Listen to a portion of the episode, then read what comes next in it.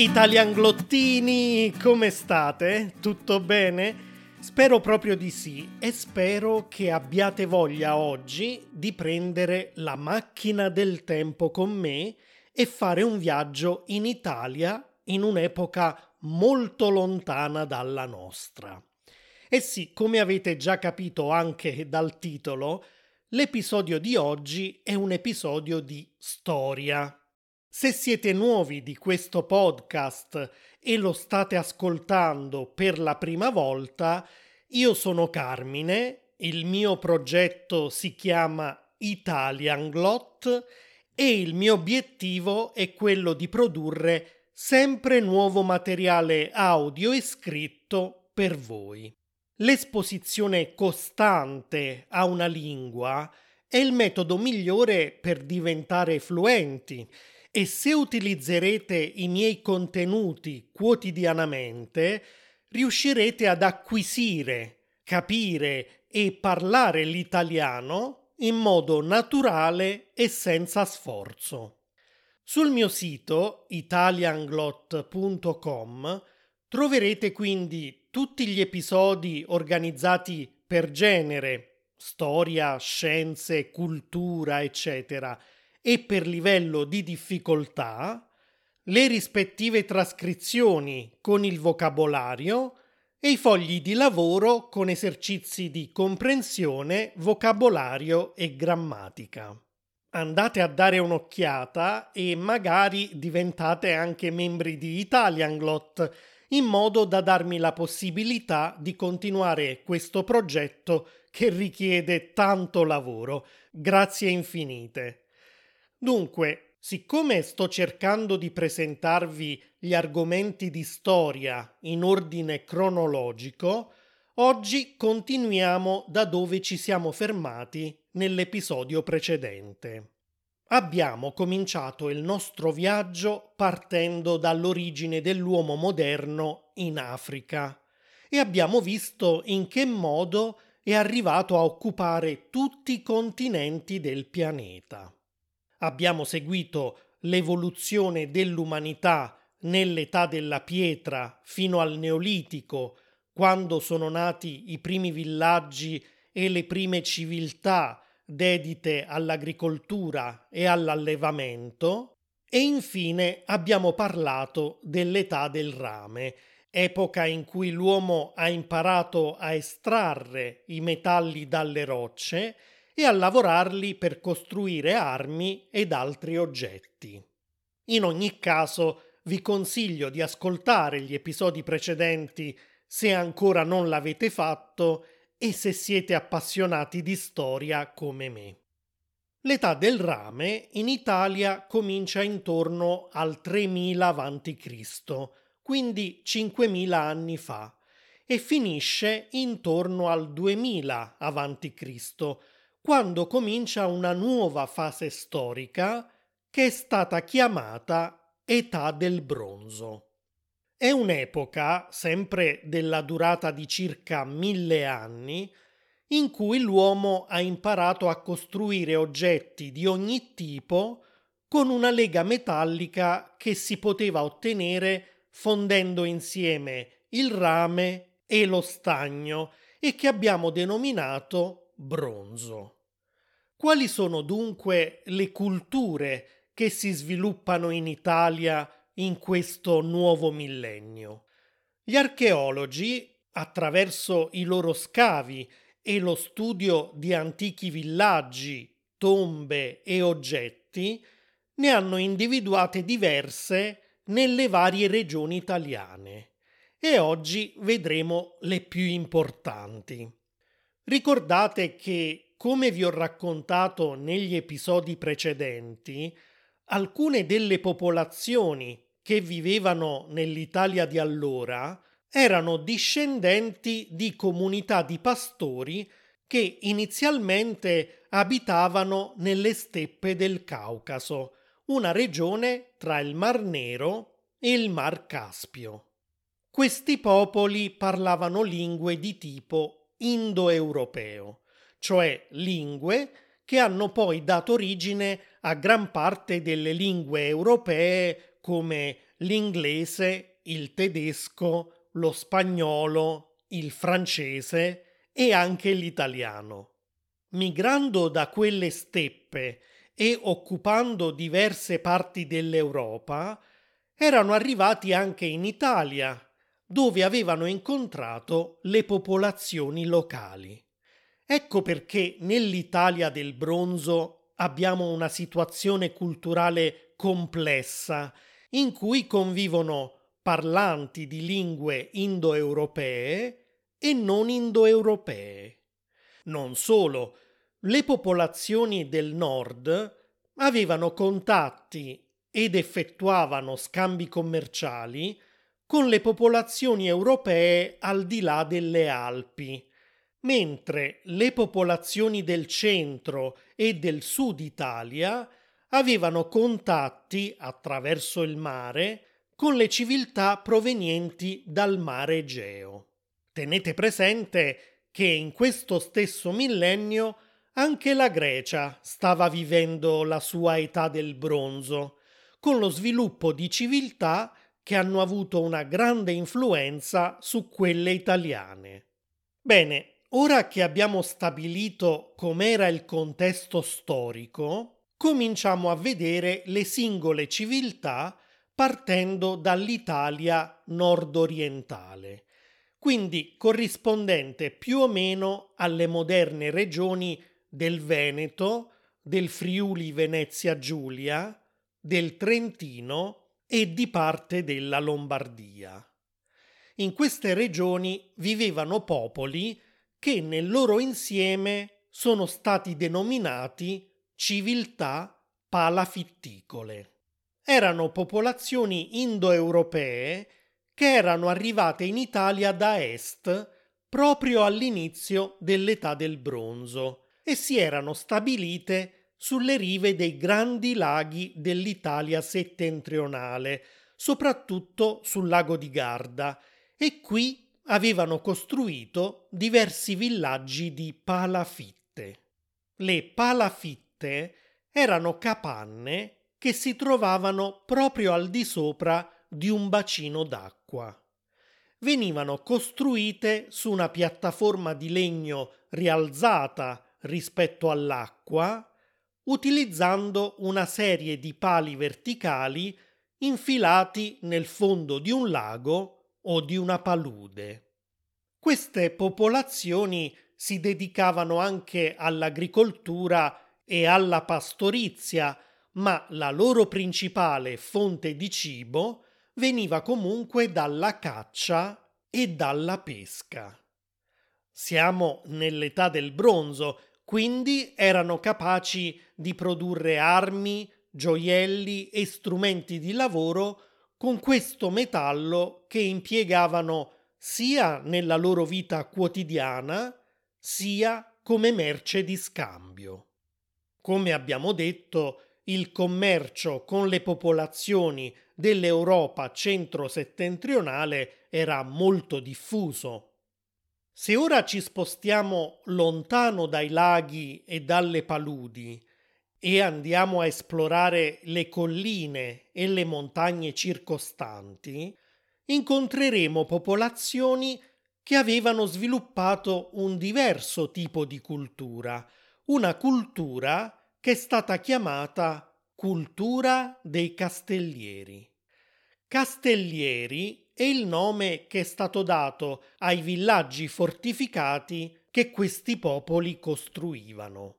In pratica, ogni villaggio era protetto da una o più cinte murarie concentriche che potevano essere di forma circolare, ellittica o quadrata. I primi popoli che avevano adottato questo stile di vita venivano sicuramente dal mare, perché i castellieri più antichi erano sorti sulle coste. I primi castellieri trovati in Italia dagli archeologi presentavano spesso anche dei megaliti. Ricordate? Ve ne ho parlato negli episodi precedenti. I megaliti erano come degli enormi monumenti che potevano essere formati da uno o più blocchi di pietra. Spostiamoci ora verso la pianura padana e, restando ancora nell'Italia settentrionale, andiamo a visitare zone che corrispondono all'attuale Lombardia meridionale e all'Emilia Romagna. Qui nell'età del bronzo viveva un'altra civiltà che è stata denominata civiltà terramaricola.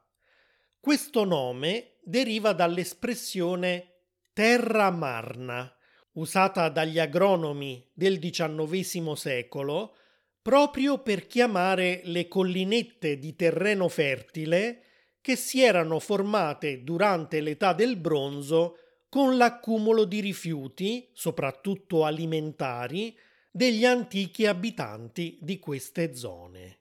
Queste collinette poi sono scomparse proprio perché gli agronomi prelevavano grandi quantità di terriccio e lo usavano come fertilizzante nei campi. In ogni caso, anche gli archeologi hanno cominciato a usare l'espressione terra marna, diventata poi terra mara, per indicare i villaggi costruiti da queste civiltà più di 3500 anni fa.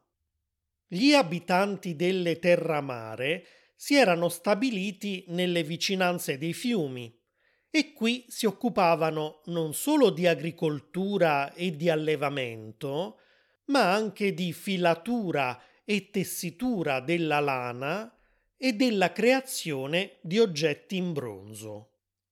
Sicuramente dovevano procurarsi il bronzo attraverso il commercio perché la pianura padana era povera di metalli. Costruivano villaggi di forma quadrangolare con un enorme fossato tutto intorno che riempivano di acqua deviando il corso di un fiume vicino. Il villaggio era poi circondato da una grande palizzata di legno e le abitazioni erano disposte in file parallele che creavano così incroci di strade perpendicolari tra loro.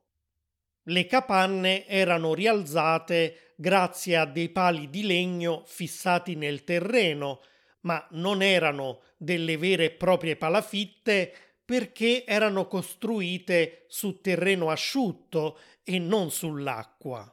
Questa civiltà ha avuto vita breve perché già intorno al 1200 a.C. è scomparsa. Le cause possono essere state diverse. Uno sfruttamento eccessivo delle risorse del territorio, un cambiamento climatico che ha reso queste zone più aride e difficili da coltivare e l'aumento spropositato della popolazione hanno causato una crisi alimentare che ha portato a conflitti, instabilità politica e anche a eventuali epidemie. In ogni caso, con molta probabilità, interi villaggi si sono svuotati e i loro abitanti sono andati via alla ricerca di nuovi territori. Proseguiamo il nostro viaggio verso sud e nell'Italia centrale e meridionale, a partire dal 1600 a.C., troviamo diversi popoli di origine indoeuropea a cui è stato dato collettivamente il nome di civiltà appenninica proprio perché abitavano principalmente lungo la catena montuosa degli Appennini. La loro attività principale era la pastorizia. Portavano le mandrie al pascolo, ne ricavavano latte, lana, carne e stagionalmente praticavano la transumanza, cioè quando arrivava l'inverno dalla montagna si spostavano verso la pianura e in estate ritornavano sulle montagne. Tra l'altro, la transumanza è una pratica abbastanza diffusa ancora oggi proprio nelle stesse zone dell'Italia centro-meridionale.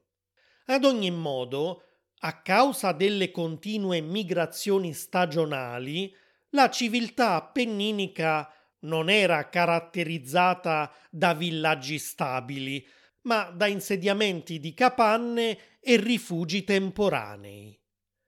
Verso la fine dell'età del bronzo anche questa civiltà scompare, ma vi racconterò cosa ne ha determinato la fine fra poco, perché prima dobbiamo fare un salto in Sardegna, quindi su una delle due più grandi isole italiane, perché anche lì si sviluppa una civiltà molto interessante, che è quella nuragica. È stata chiamata così perché queste popolazioni costruivano delle torri a forma di tronco di cono denominate proprio nuraghi. La radice nur nella parola nuraghe è di origine pre-indoeuropea, ovvero esistente prima dell'arrivo degli indoeuropei, e significa probabilmente mucchio di pietre con cavità. In tutta la Sardegna sono stati trovati migliaia e migliaia di nuraghi di tipo diverso. Alcuni sono strutture complesse formate da più torri quasi come un castello, mentre per la maggior parte sono strutture semplici, costituite da una sola torre con un'altezza tra i 10 e i 20 metri. All'interno c'erano una o più camere circolari e a volte anche altri ambienti più piccoli come nicchie e magazzini. Sulla cima della torre c'era una terrazza che si poteva raggiungere tramite una scala elicoidale che era illuminata lungo il suo percorso da aperture nella parete. Ma qual era la funzione dei nuraghi? Purtroppo rimane un mistero, anche se sono state fatte svariate ipotesi. Alcuni pensano che avessero una funzione militare perché le loro pareti erano incredibilmente spesse e resistenti ad eventuali attacchi ed erano abbastanza alte da funzionare come ottimi punti di avvistamento. Altri invece pensano che potessero avere una funzione religiosa ed essere usati per il culto del sole o per effettuare delle sepolture, cosa che effettivamente è stata riscontrata in alcuni nuraghi utilizzati come tombe. C'è chi ritiene che potessero essere la dimora del capo della comunità o avere una funzione economica, visto che a volte accanto ai nuraghi sono stati trovati ambienti impiegati come magazzini per le merci. Infine c'è chi ritiene che avessero una funzione astronomica e che venissero usati per osservare la volta celeste, considerando che erano disposti sul territorio in modo da essere allineati con gli astri. Chiaramente non è da escludere che potessero avere non una ma molteplici funzioni.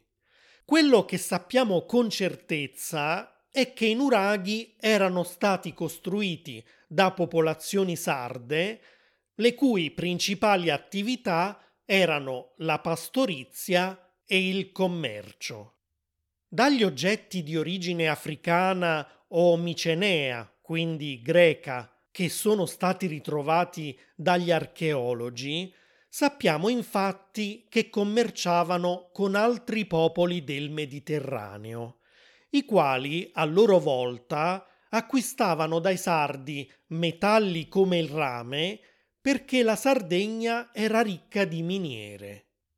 La civiltà nuragica ha avuto una vita molto lunga ed è stata una delle più importanti del Mediterraneo occidentale dal 1700 a.C. fino al secondo secolo d.C. In questo lunghissimo arco di tempo è entrata in contatto con le varie civiltà che via via sono nate nelle vicinanze e ad un certo punto ha anche convissuto con i popoli che sono giunti e si sono stabiliti in Sardegna, come i Fenici, i Cartaginesi e i Romani. Diversamente è andata, come vi ho detto prima, alla civiltà appenninica, che invece ha avuto vita breve ed è scomparsa rapidamente quando, alla fine dell'età del bronzo, intorno al 1000 a.C., una nuova civiltà ha cominciato a diffondersi in tutta l'Italia da nord fino a sud. Si tratta di quella che è stata chiamata cultura proto-villanoviana. La sua caratteristica principale è che, allo stesso modo di come stava facendo una cultura dell'Europa centrale che si stava diffondendo in quel periodo e che è stata chiamata cultura dei campi diurne, anche i proto-villanoviani praticavano l'incinerazione dei defunti. Quando qualcuno moriva, cioè, veniva cremato e le sue ceneri erano poi conservate in urne di ceramica.